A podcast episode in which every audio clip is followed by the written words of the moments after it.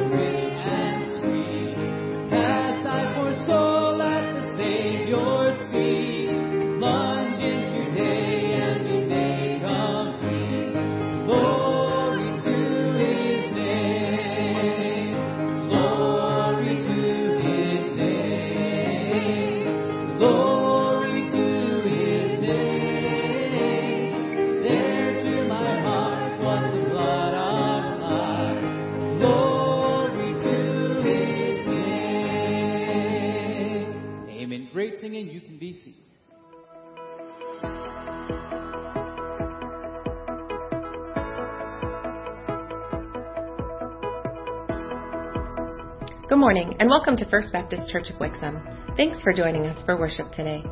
Here are a few upcoming events to help you stay connected. We have scheduled a baptism service for Sunday, March 10th. Please see Pastor Brad if you would like to be baptized or if you have any questions about baptism. The Truth Tracker Grand Prix is coming up on Saturday, March 9th from 12 to 3. This event is open to all children, teens, and adults, and we encourage you to invite your friends and family to participate in both events. If you have any further questions, please see Mike Murdy or Johnny Martin after the morning gathering. The Future Leaders of Wixom Group will be meeting next Monday evening, March 4th at 7 p.m. We want to invite all young men to this great evening with others interested in developing into church leaders. As always, snacks will be provided. Today is the final day to sign up for the missions trip to Peru in May. Please see Pastor Brad after the morning gathering today if you are interested in participating in this trip. We want to encourage all attenders to get involved with one on one discipleship. This is a great way for believers to get together regularly and push each other closer to Christ. Please see Johnny Martin for info about discipleship or to sign up. Community groups continue tonight with a special group gathering for all groups here at the church at 6 p.m. The meetings will be followed by a chili cook-off in the gymnasium. In just a few minutes, we will be dismissing children four years through the third grade out the back of the auditorium to our junior church ministry. While there, they will enjoy a great time as they sing songs, play games, and hear a message from God's Word prepared just for them. Giving is one of the many ways that we have to worship the Lord. If you'd like to give financially, you can utilize the giving box in the back of the auditorium, or you can give online at fbcwixom.org and click on the tab at the top of the page. If this is your first time at FBC, we would love to connect with you. If you'd like more info about FBC, prayer, or to learn how you can get involved, you can fill out a connections card online at fbcwixom.org/connect. Also, make sure to stop by the Welcome Center on your way out for a special gift after the service. Thank you again for joining us for worship today. Now we invite you to worship the Lord through song as we prepare to hear from God's Word this morning.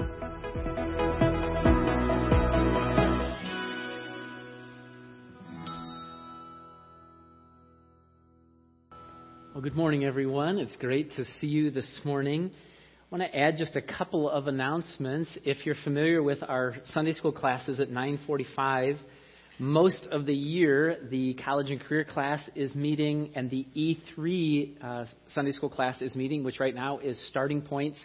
And then the auditorium class meets at 9:45. But we almost all year long have a, another option for you that we call our modular class, and a new modular, which is a short six to eight week class. A new modular begins next week. Eric Jacobs will be teaching on a book called The Wisdom Pyramid which is all about um, what we're actually going to discuss in our morning message today, and that is turning off the noise of the world and turning on wisdom resources, how God wants to speak to us through His Word and in other ways. And so I think you'll find this to be a very practical and uh, helpful class. It begins next Sunday morning at 9:45.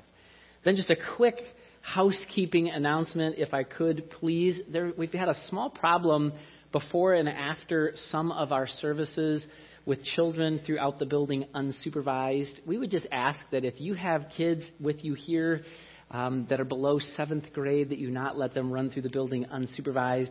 That will help us with a couple liability issues, and uh, we appreciate you understanding that. Holden's going to come in just a minute with an announcement about youth camp, but before he does, I'd like you to watch this video.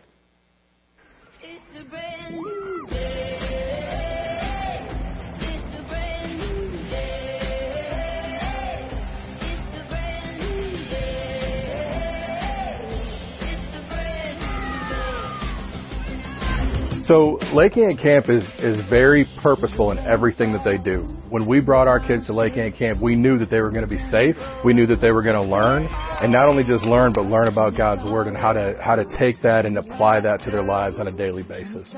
We build intentionality into everything we do. It doesn't matter whether it's skit night or chapel every single thing that we do, we've thought through how does this fit into the overall camper experiences, helping the campers have great experiences that they'll never forget for the rest of their life and things that really move them forward in their walk with God.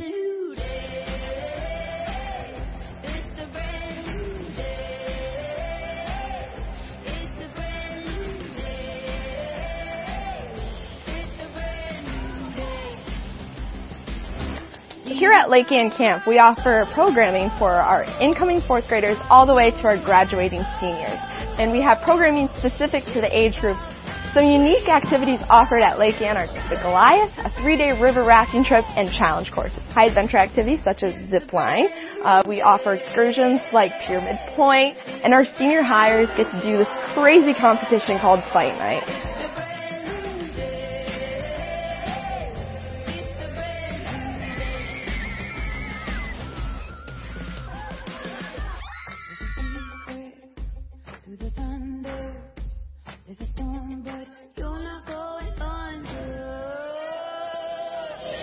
Lake Ann Camp is truly a place where you can discover life at its best because we challenge by choice. We bring a camper into a situation uh, on the challenge course or or even in chapel where we challenge them to step out of their comfort zone and into a, a, a challenging zone where they have to grow or grown. And we usually end up seeing a camper, they grow. And so it is a place to discover life at its best and to find Jesus Christ.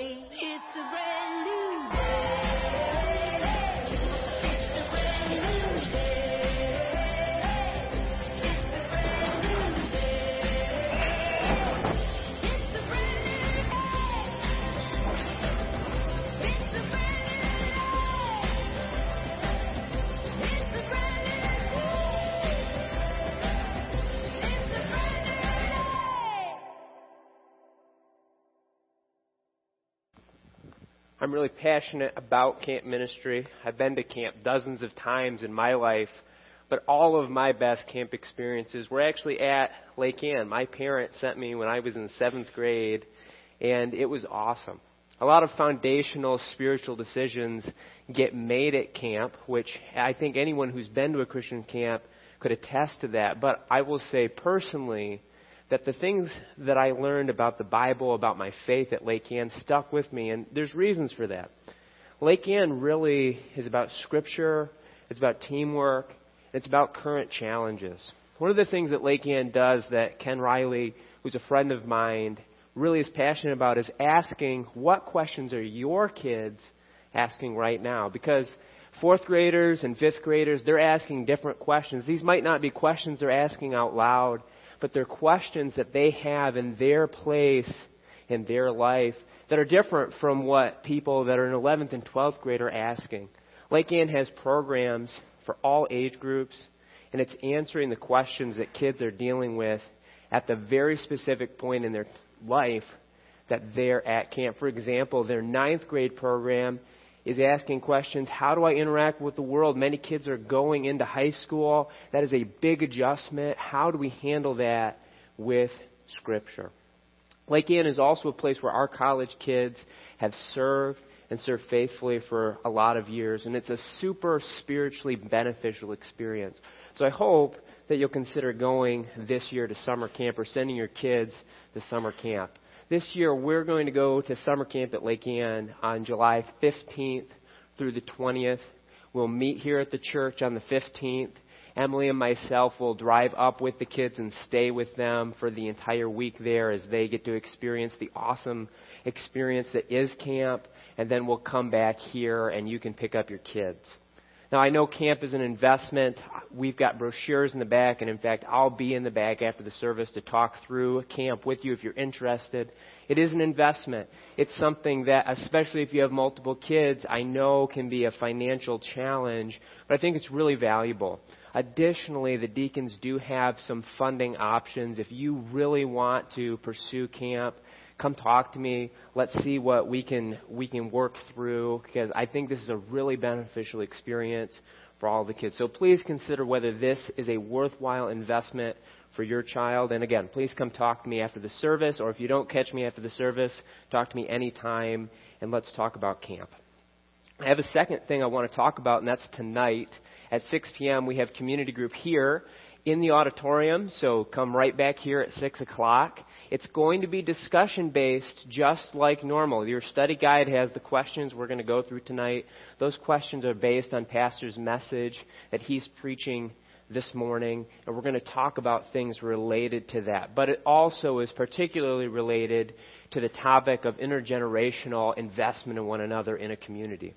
So please come. There's childcare provided through the sixth grade, so come, bring your kids, and plan to participate in discussion with one another here. And if that's not enough for you, there's food afterward, so you can always come and eat some chili afterward. Specifically, if you are bringing chili, multiple of you have volunteered and signed up. That's awesome.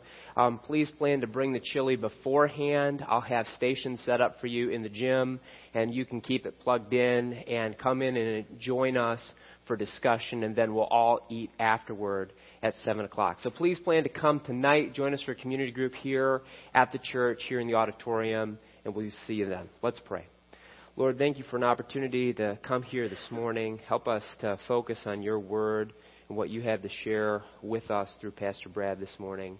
Help us to remember that your word is the truth and for us not to, to get off on other things, misunderstandings, or misconceptions. Help us to continuously come back to your truth. Help us to focus on it and help us to use your word as our guide. Lord, we ask for your help this morning in understanding the word and worshiping together. We ask this in the name of our Savior Jesus. Amen.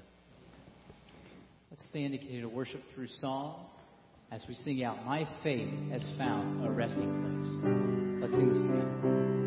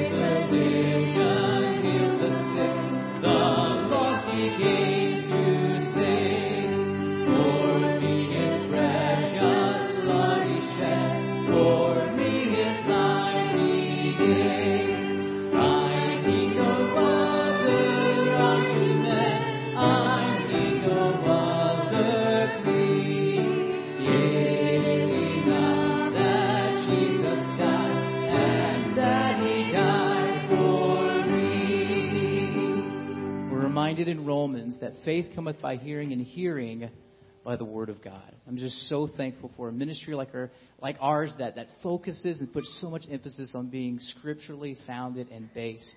And as we sing and as we worship, and as our faith is being built this morning, I want us to be reminded of this truth that we cannot be built and founded on anything more foundational than Jesus.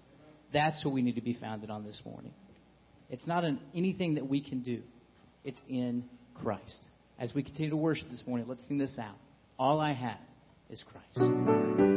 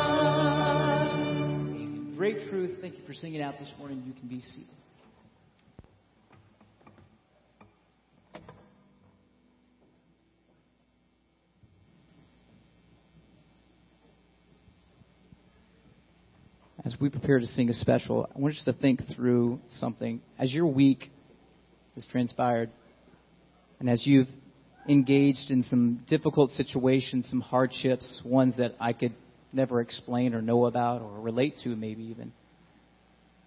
I want us to be encouraged with this truth that if we draw nigh to God, He promises He will draw nigh to us. He is waiting for us, He is longing for us to spend time with Him in so much that he was willing to give his own life for us. I want us to be encouraged with this, this truth. We need Jesus. And as we sing this out as a prayer this morning, I hope it's your prayer as well.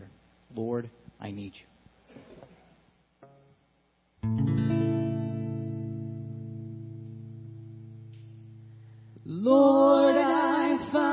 you in the seeking, Lord, I find you in the doubt. And to know you is to love you and to know so little else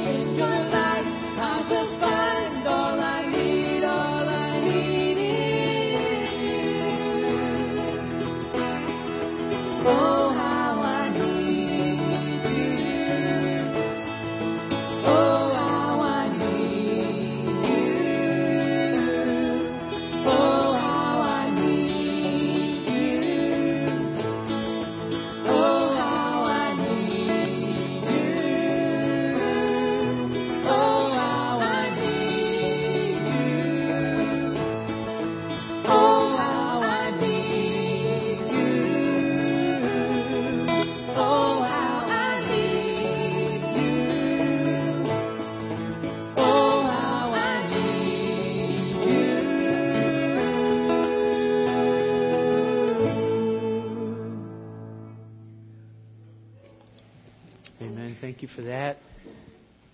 Clear message. We need Jesus. In fact, that is our first of our three applications today. You cannot live up to the expectations of Jesus for his kingdom without him. You just can't do it. You and I need the Savior. Last week we started a six week journey considering the Sermon on the Mount. Jesus preaching through three passages of, or three chapters in Matthew, Matthew chapter 5 through 7. Last Sunday morning, we called the first message Principles of Kingdom Living because what Jesus is really doing is laying out his expectations as king for his subjects.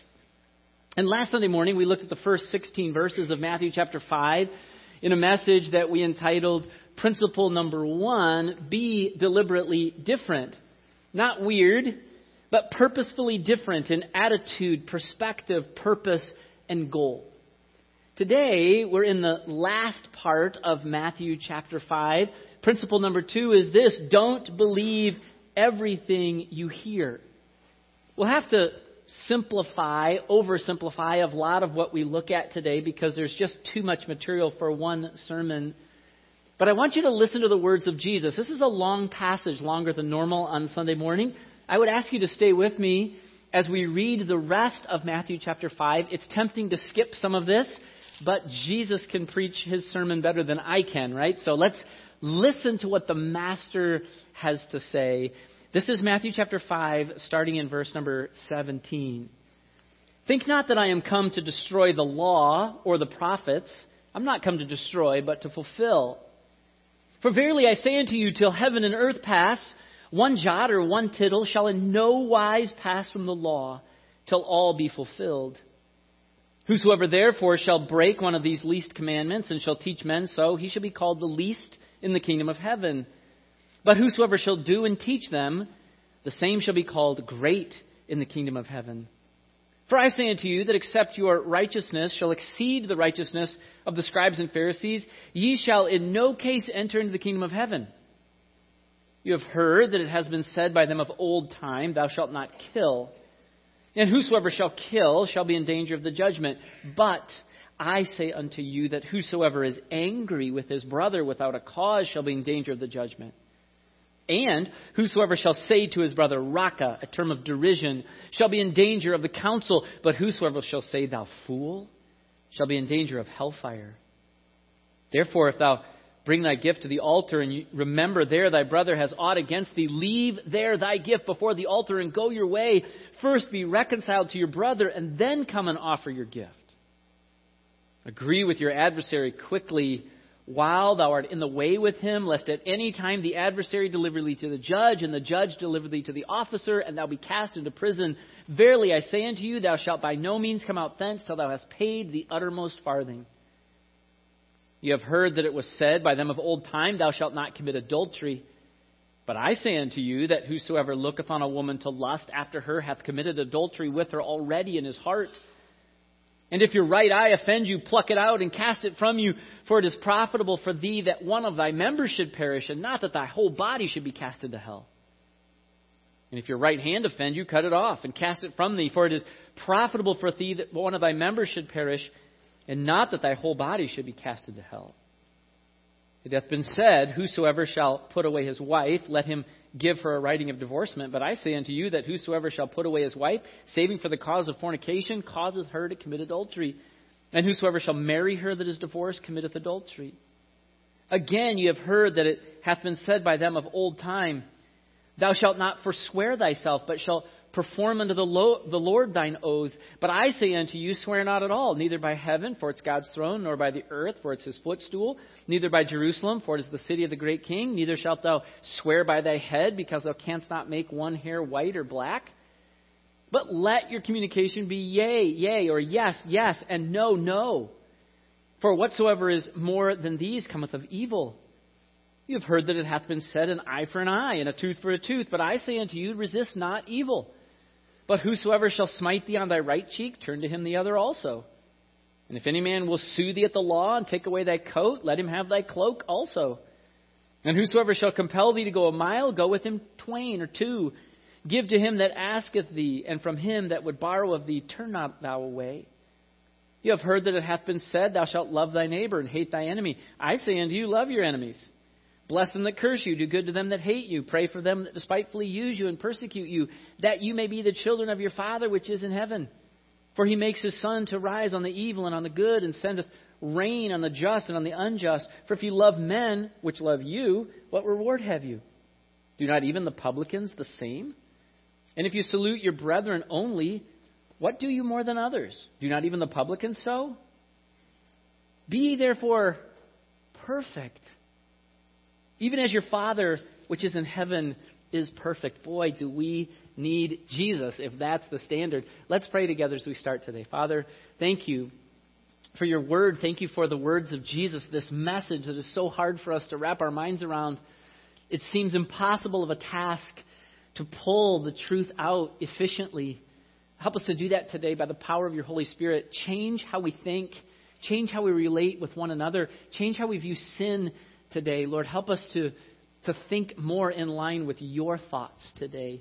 Because of this message, we pray in our Savior Jesus' name. Amen. Let me tell you a little bit of the news that happened this last week. I don't know if you caught this, but there were some mummified monkey remains found in luggage in Boston airport. Did you hear about that? There was another headline that said a woman who was tossing trash into a dumpster fell in and barely survived compaction. Winston Churchill's false teeth just sold at auction. I don't know if you saw that. Pretty cool stuff. A truck spilled 10,000 gallons of milk on a Massachusetts highway. And a girl broke the world record for the number of sweaters worn at one time with 45. Now, I hope when you hear that, you say, Brad, I did not come for that. That is nonsense. That is ridiculous. And it's meant to prove a point. Most of what we hear in our world is ridiculous. Most of it is just noise. It does not have eternal impact. In fact, it's meant for your entertainment and someone else's profit. So the question today is what if you could turn it all off? Silence. Jeremy let me borrow one of his friends today. This is Victor. I apologize if it unnerves you sitting there. Victor has noise canceling headphones on. So he can only hear what he's supposed to hear. Have you ever done that? In some circumstances, it can be a little bit dangerous. In some places, it's wonderful, right? Like on an airplane, just turn everybody off. The ridiculous announcements, the crying children, the barking dogs, whatever happens to be in your airplane, and total silence. I want you just to think about what that would mean if you could turn off all of the noise and just hear truth, just what you're supposed to hear. If you could filter everything, if you could accurately tell truth from fiction every time, and here's what I want you to understand. Jesus could do this. Jesus had some correcting to do because the Jews were stuck firmly on what we might call the letter of the law.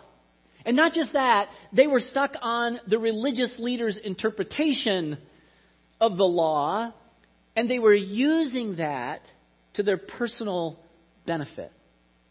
One of my favorite quotes is by Peter Drucker. It says this The righter you do the wrong things, the wronger you become. Uh, this was the motto of the Pharisees.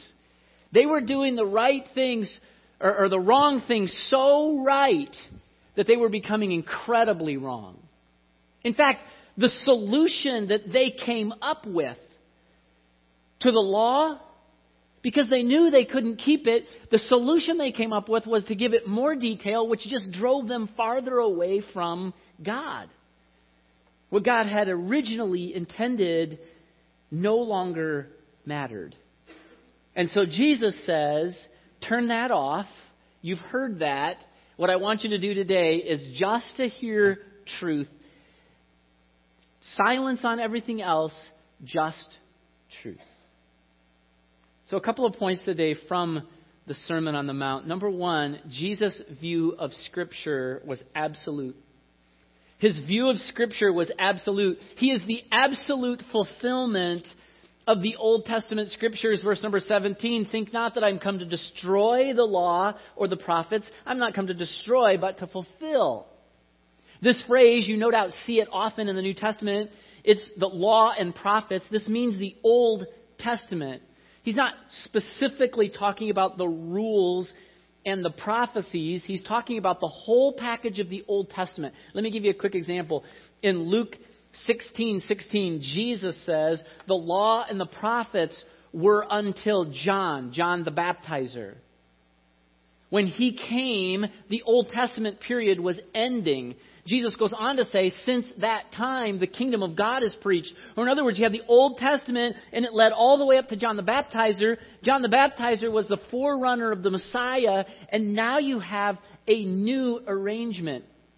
Jesus talks about this when he's on the road to Emmaus in Luke chapter 24, where it says, that beginning at Moses and all the prophets, he expounded unto them in all of the scriptures, the Old Testament, the things concerning himself.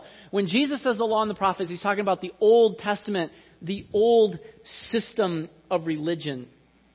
He says this I did not come to nullify it, but to absolutely fulfill it.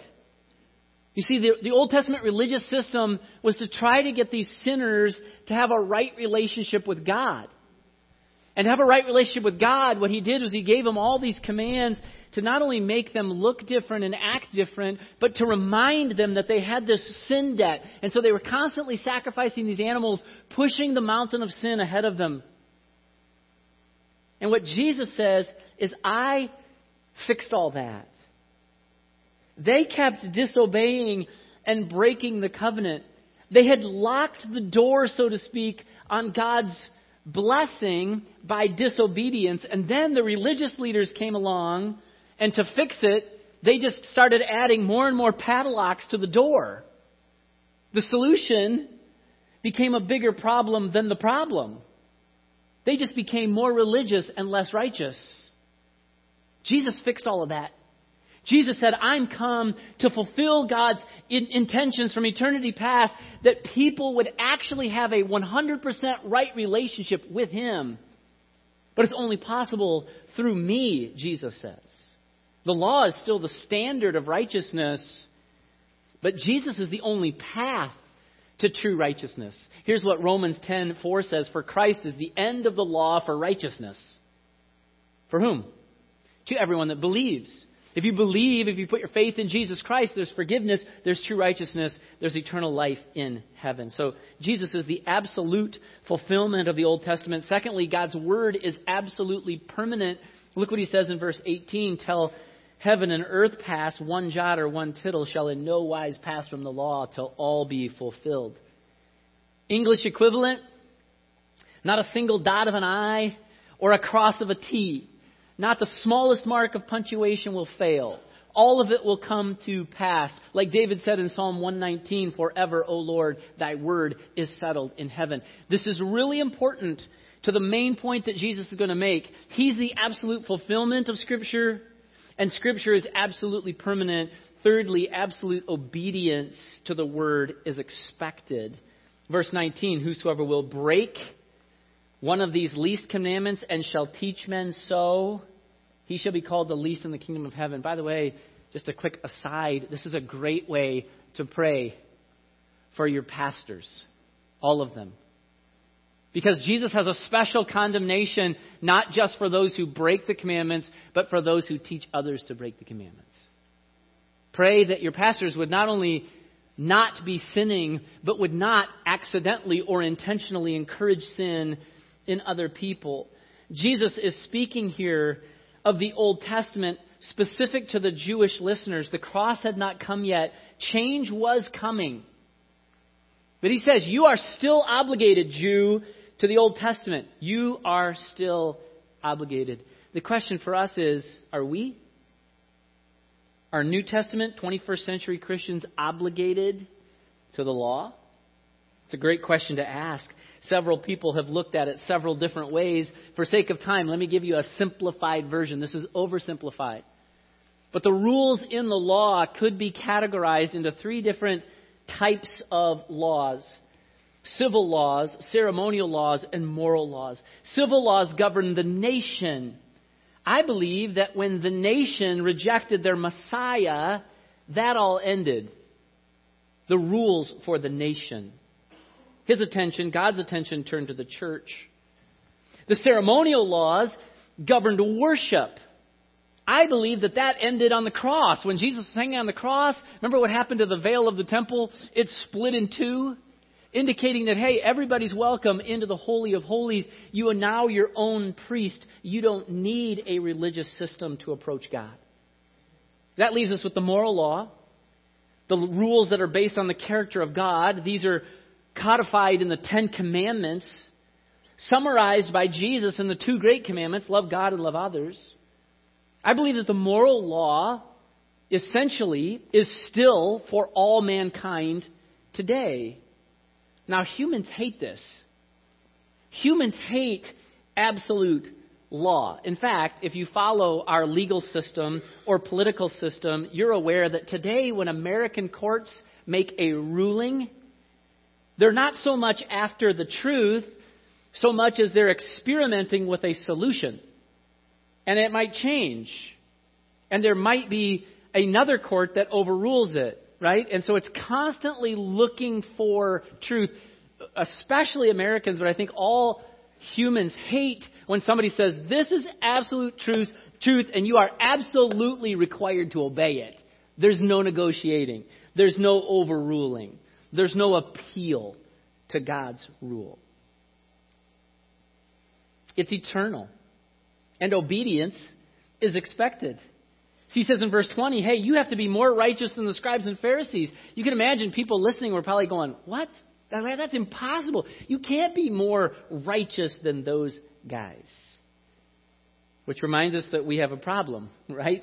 James said, if you keep the whole law and yet offend in one point, you're guilty of all. So I'm guilty. I've broken the law. But here's what Paul says in Romans chapter 7 Wherefore, my brethren, ye also are become dead to the law by the body of Christ, that ye should be married to another, even to him who is raised from the dead, that we should bring forth fruit unto God. Here's what Paul is celebrating. Don't miss this. He says this Listen, Christian, you're no longer obligated to the law as law. You've been detached from that. You're now obligated to the master, and the master's standards are even higher. It's not that you get to abandon the law. What did Paul say? Shall we continue in sin that grace may abound? God forbid. It's not that we get to abandon rules. It's that we have a new master. It's not a law I'm obeying. It's a master I'm obeying. And then he gets into what that actually means. What does that look like if I have, if I'm married to a new commitment, a master instead of the law? Well, that brings us to point number two Jesus' view of tradition. It's misleading. Tradition is misleading. So I want to just kind of go through these quickly, see what the law said and see what Jesus says, see how different they are. Number one, what you hear about murder. Jesus says, You've heard that it hath been said by them of old time, Thou shalt not kill and whosoever shall kill shall be in danger of the judgment. By the way, this is right out of Exodus 20, the moral law, the part that all humans are still obligated to. And in the letter of the law, they were right. God did say, Thou shalt not kill. But what Jesus is going to do in all five of these cases is say, Hey, I, that's great that you're obeying the law, and I see these other details you've added to it, but here's the question I've got for you What about your heart? What about what's going on inside? Your heart is broken. Your heart is diseased. What about your heart? What about your motives? You see, here's what the traditional view of the religious elite was. Hey, the law says, thou shalt not murder, so do not murder. I don't murder. So I'm clearly right with God. I'm clearly righteous. I'm proud of this fact. I will not be judged for murder. I've declared myself not guilty. It is not about God. It's not about His character. It's not about my love for others, it's about obeying the law. It's the rule. And they repeated it over and over and over and over. It's kind of like if you're playing a game, like like when I like playing ping pong, playing ping pong, and if you repeat the wrong score enough times, your opponent starts to believe it. You know what I'm saying? Happens sometimes in pickleball too, doesn't it, brother? Yeah.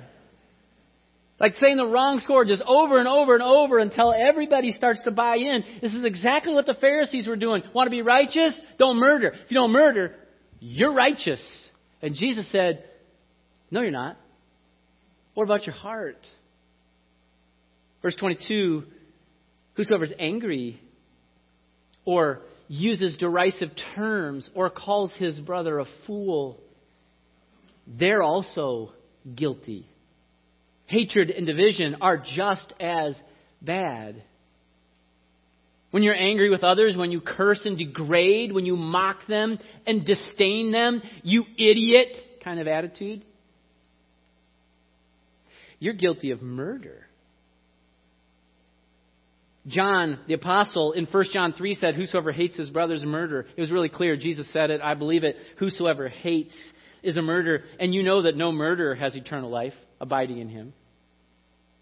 You can't experience the love of God and hate others.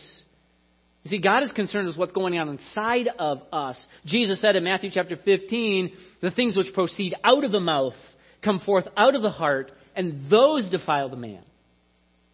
Evil thought, murder, adultery, fornication, thefts, false witness, blasphemies, these things come out of the heart. So, what do we do about it? Verses 22 to 26. Reconcile with others if at all possible. Can I give you a summary of what Jesus says? Here it is. Listen to this. If you have anger against someone else, immediately do all you can to get it right.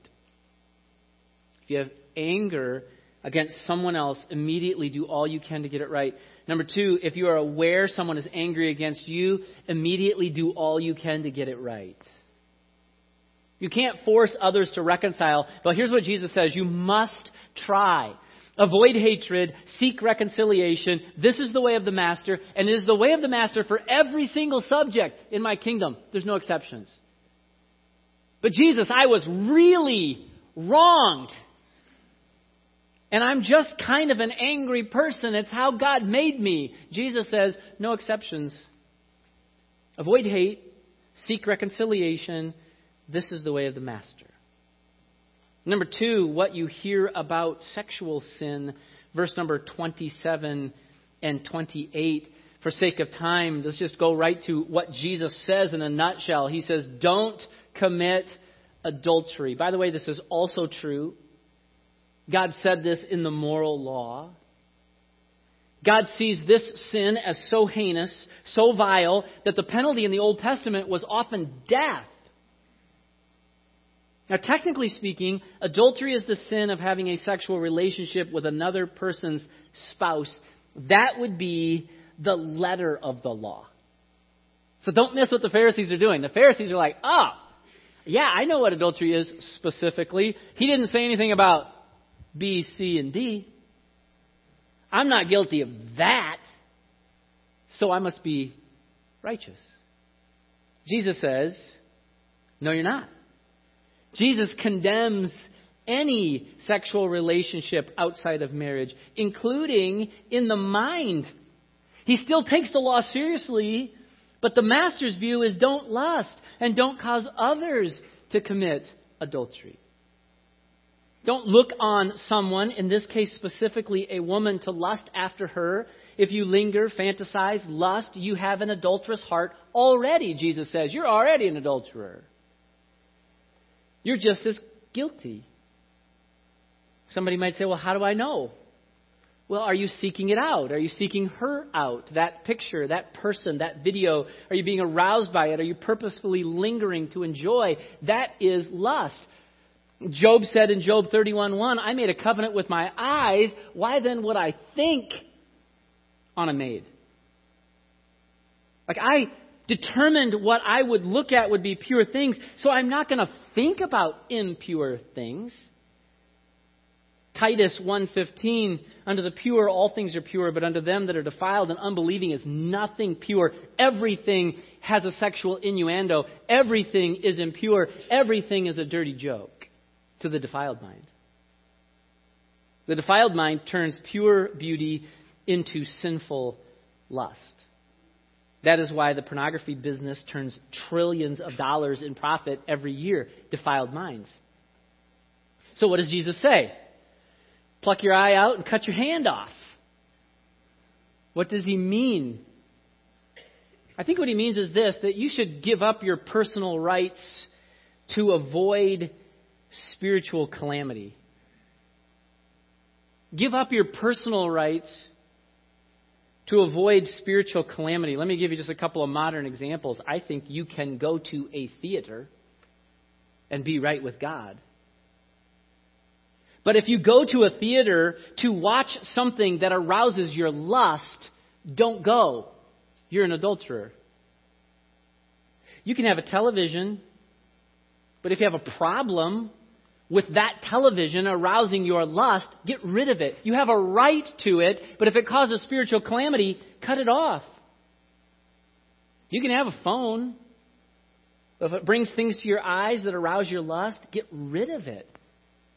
Jesus, I don't think, is literally asking us to mutilate our bodies. What he is saying is this eliminate personal rights to reduce spiritual calamity. It's not worth it. Secondly, hold marriage and biblical sexuality in high regard. Hold it in high regard. By the way, church, we want to do this. We want to hold marriage and biblical sexuality in high regard. And after this segment of modular class in eight weeks on April the 28th. We're going to do a Sunday school class four weeks long on this subject biblical sexuality. I don't know if you're aware of this, but our world is an absolute mess on this. Complete mess. And the solution isn't Christian adults just setting an example, the solution is Christian adults teaching their children. You might call it sexual discipleship. The church has historically done a bad job about this because we're somewhat ill at ease with talking about it publicly. But this must be addressed. We're going to talk about ways the church can be more intentional in this. I urge you to be open to adults and teenagers just four weeks long, biblical sexuality. We want to hold marriage and biblical sexuality in high regard. Number three, what did Jesus say? What you hear about lying. Again, you've heard that it has been said by them of old time, Thou shalt not forswear or perjure thyself, but perform unto the Lord your oaths. But I say unto you, swear not at all here was the view of the religious leaders. Hey, if you make a promise between you and God, then you're obligated to that promise. But if you make a promise between you and anything else, loophole. You can lie. You don't have to hold yourself accountable to that. By the way, swearing before God is biblical. Numbers 30, verse 2 If a man vow a vow unto the Lord, or swear an oath to bind his soul with a bond, he shall not break his word. By the way, we do the same thing today at weddings, right? In the church. Say, before God and before these witnesses, do you make these promises? Right? We do the same thing in court or swearing in people to oaths of office. So help me God. The Pharisees agreed with this, but they used it as a loophole. Just Say what you mean, Jesus says, and do what you say, Jesus says. Don't just lightly say, I swear to God, quote unquote. By the way, I, I don't think there's ever an appropriate time for a Christian to say that. If that's a habit phrase for you, it's one I would encourage you to get rid of. Because what the master says is this when you say yes, mean yes. And when you say no, mean no. You don't need to say, I swear to God on a stack of Bibles. You know, cross my heart, hope to die, stick a needle in my eye, right? No, it's just when I say yes, I mean yes. When I say no, I mean no, because I am committed to honesty. Be a man or a woman of your word. Don't call the Almighty Creator God in on your team. That's a bit presumptuous, isn't it? To presume He agrees with you, or that He'll back you up, or that He believes you. You can't speak for God. But if you do make a vow to the Lord, never disregard it. Proverbs 12:22 lying lips are an abomination to the Lord. But they that deal truly are his delight. Are we 100% honest with each other? Or do we feel like we need to say things like, I swear to God, on a stack of Bibles? You don't need an elaborate or presumptuous vow to tell the truth. Always tell the truth. And don't look for a loophole. That's what the Pharisees were doing. How about this one, number four, what you hear about retribution and fairness? By the way, of all five of these, this is probably the hardest one. We naturally tend towards retaliation. We picked up this skill in the nursery, and some of us have never shaken it. Right? Jesus says, You've heard that it hath been said, an eye for an eye, a tooth for a tooth. But I say unto you, resist not evil. That's hard.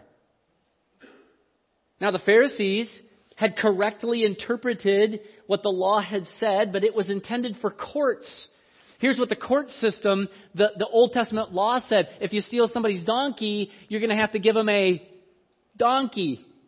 Right? If you're gonna, if you steal somebody's chicken, you got to give them a chicken. That was the idea of eye for an eye, tooth for a tooth. That was legal. That was not intended for relationships. If your buddy accidentally kicks you, you should kick him back. That's how they were interpreting it.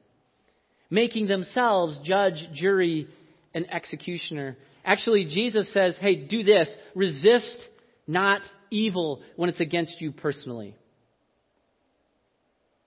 1 Peter chapter 2, Jesus, when he was reviled, reviled not again. When he suffered, he threatened not, but committed himself to him that judges righteously. Jesus is not talking about facilitating sin for others. Okay, let me just give you some, Uh, just a quick clarification on this. 1 Corinthians chapter 5 teaches us without a doubt that we are to deal with evil in the church. What Jesus is not saying is that you should just let evil keep happening. No, deal with evil. In 1 Timothy chapter 5, Paul gives Timothy instructions. Listen, if there is evil in church leadership, you should deal with it. God resists evil. Jesus resists evil. Governments are commended when they resist evil. So what is Jesus saying when he says, resist not evil? Well, the context is personal. What he's saying is don't fight out of a sense of vengeance. Don't fight over a violation of your rights, like Paul said in Romans 12:17, recompense to no man evil for evil, and he's implied in the context toward you. Think about this, like we don't advertise or invite abuse. I don't leave my keys in I was going to say I don't leave my keys in the car. I do leave my keys in the Jeep.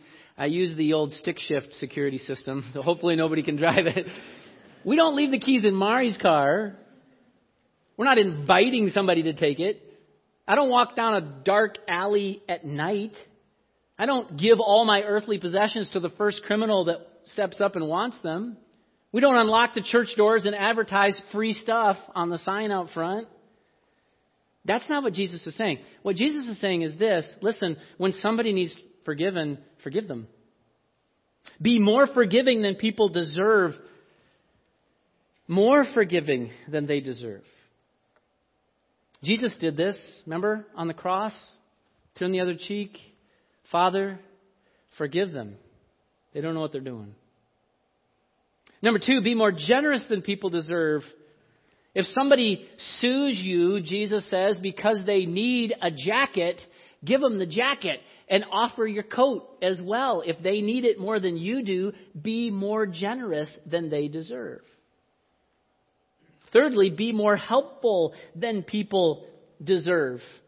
If they need you to do something for them, go the extra mile. Some of you might not even realize that's where that phrase comes from. It comes from Matthew chapter 5. Go the extra mile. It's not about fairness, it's about kindness and shining our light for God's glory. And can I just tell you, this passage of Scripture has gotten a lot of criticism from modern Christians because modern Christians read that and they think, Jesus, you don't know what it's like, like in our modern legal system and all this stuff and the resources we've got. Like you can't, you just can't do that. Well, Jesus says, well, this is what my subjects do in my kingdom. Want to be a part? Be more forgiving, more generous, and more helpful than people deserve you to be. And then lastly, what about love and hate? You have heard that it hath been said, Thou shalt love thy neighbor and hate thy enemy. I say, love your enemies, bless those that curse you, do good to them that hate you, pray for them which despitefully use you and persecute you. The traditional view, to love those that love you and hate those that hate you, that makes sense. But Jesus says, listen, Christian character is not about how you treat your friends, it's about how you treat your enemies. Sacrificially love them, bless them. When you're cussed out, return with sincere, not sarcastic, blessing. Right? Somebody gives you a one finger salute on the interstate, interstate, God bless you! Right? That's sarcasm, right? But what Jesus says is actually bless them. God bless you. Sorry, I cut you off. I hope you have a good day, right? With that attitude, even in the privacy of my own vehicle, bless those that curse you, do good to those that hate you, pray for them that abuse you. Stephen did this in Acts chapter 7. He's dying, being stoned to death, and he says, Lay not this sin to their charge, Lord. I don't know if you've heard the story of George Wishart, who was martyred for his faith in Jesus Christ. The story goes that as the executioner was preparing to take his life, the charges were brought. And this executioner knew George personally. And as he's standing there, he's clearly getting emotional and he's bothered. And so the command is given to perform the execution, and the executioner hesitates. And as the story goes, George Wishart stood up, walked over, put his arms around the executioner, and said, Listen, I forgive you. Held on to him for a second, went back over, and they performed the execution. That is loving your enemies. This is what Jesus says love them, pray for them, do good to them. So, what's Jesus getting after in this part of the sermon? I think we can illustrate it with a conversation between these two fellas, Bugs Bunny and Daffy Duck. They have a familiar and, and uh, popular dialogue that they have with each other about wabbit season and duck season. And they're trying to convince Elmer Fudd which one it actually is. And Bugs, who's a little smarter than Daffy, agrees with him at first. Daffy says, it's bunny season. It's wabbit season. And Bugs Bunny says, yes, it is wabbit season. And then he says, actually, it's duck season. And Daffy says, no, it's not. It's rabbit season. He says, it's duck season. It's rabbit season. And then Bugs says, actually, it's bunny season. And Daffy says, It's duck season! He yells as loud as he can, and Elmer shoots him, right? And what's he doing? He's Bugs is messing with him. He's got a little psyop going on there where he's totally confusing Daffy by saying the wrong thing at the wrong time. This is exactly what was going on in the religious system. And by the way, if there's anybody who lines up pretty close to Pharisees in modern day, it's probably conservative Christians.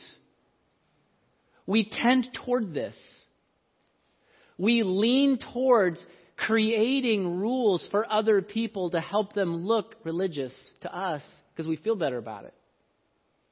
Rather than doing what Jesus said and looking in our own heart and saying, God, do I love you?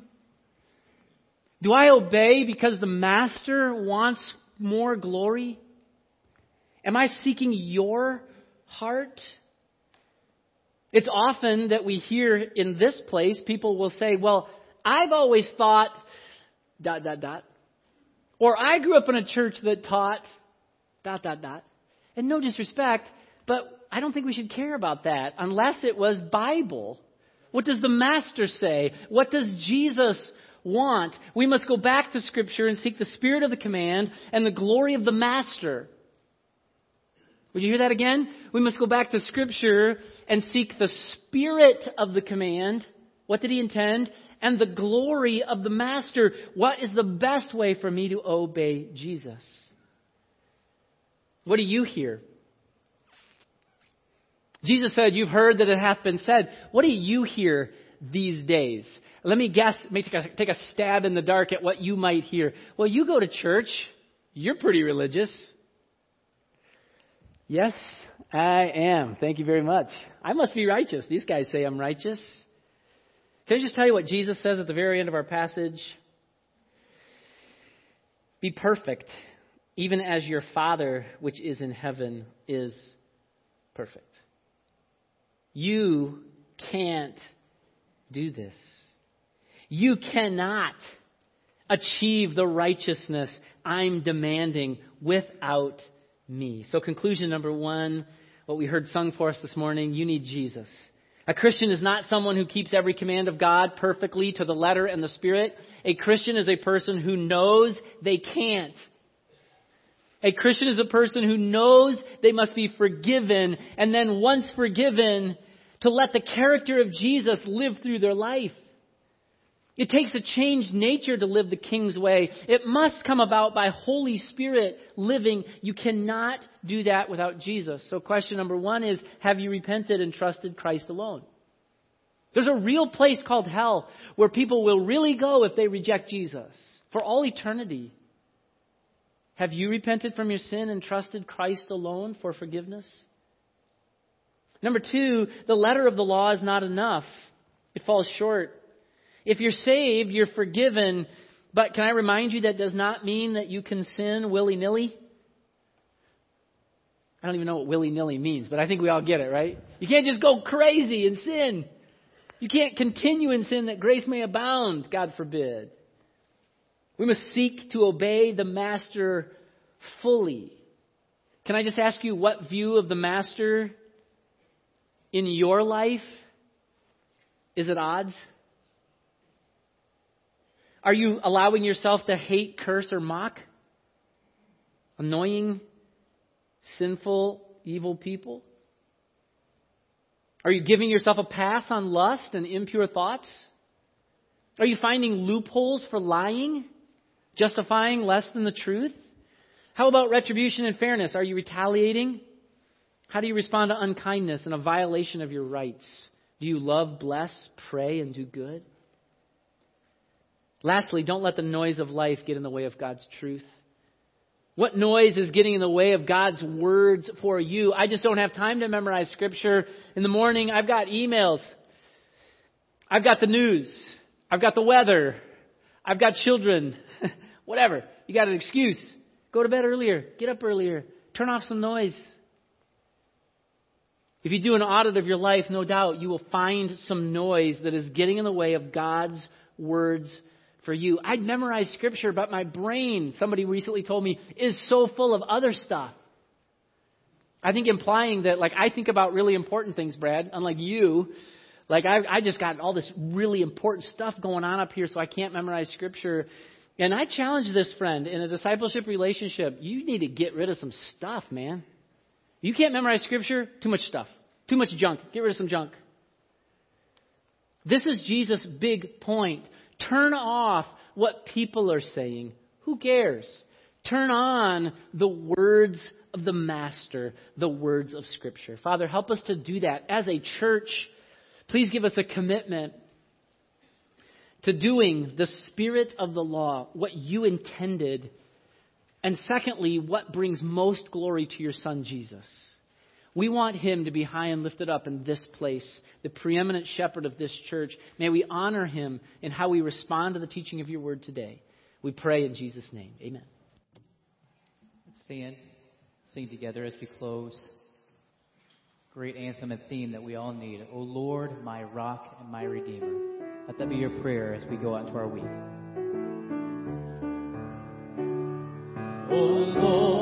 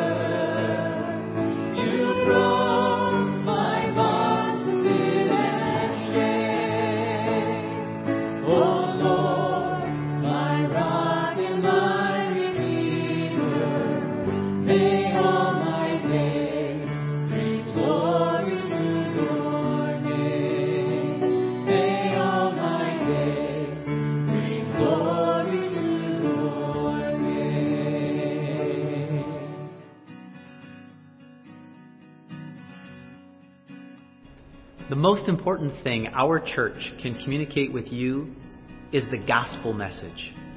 The word gospel means good news. The trouble with most good news is that it isn't really good until you see it relative to bad news. The discovery of a new cure isn't all that helpful unless you or a loved one has the disease that it cures. In the same way, the good news of Jesus is good when it is understood in relation to the bad news of our own sin. We are all sinners. That's the disease we are all born with. And Jesus is the cure. The good news that everyone can live forever with God in heaven, not because of anything we can do, but because of what Jesus did in our place. Romans 5 8 says, But God demonstrated his love toward us in that while we were still sinners, Christ died for us. The truth that everyone, everywhere, at all times in history needs to hear is that salvation is only possible by putting our faith in Jesus Christ alone. There's no other name under heaven given among men by which we must be saved. Would you put your faith in Jesus Christ today? Would you be willing to pray something like this and mean what you pray from your heart? Dear Lord, I know I'm a sinner and I know I can do nothing to earn forgiveness and make myself right with you.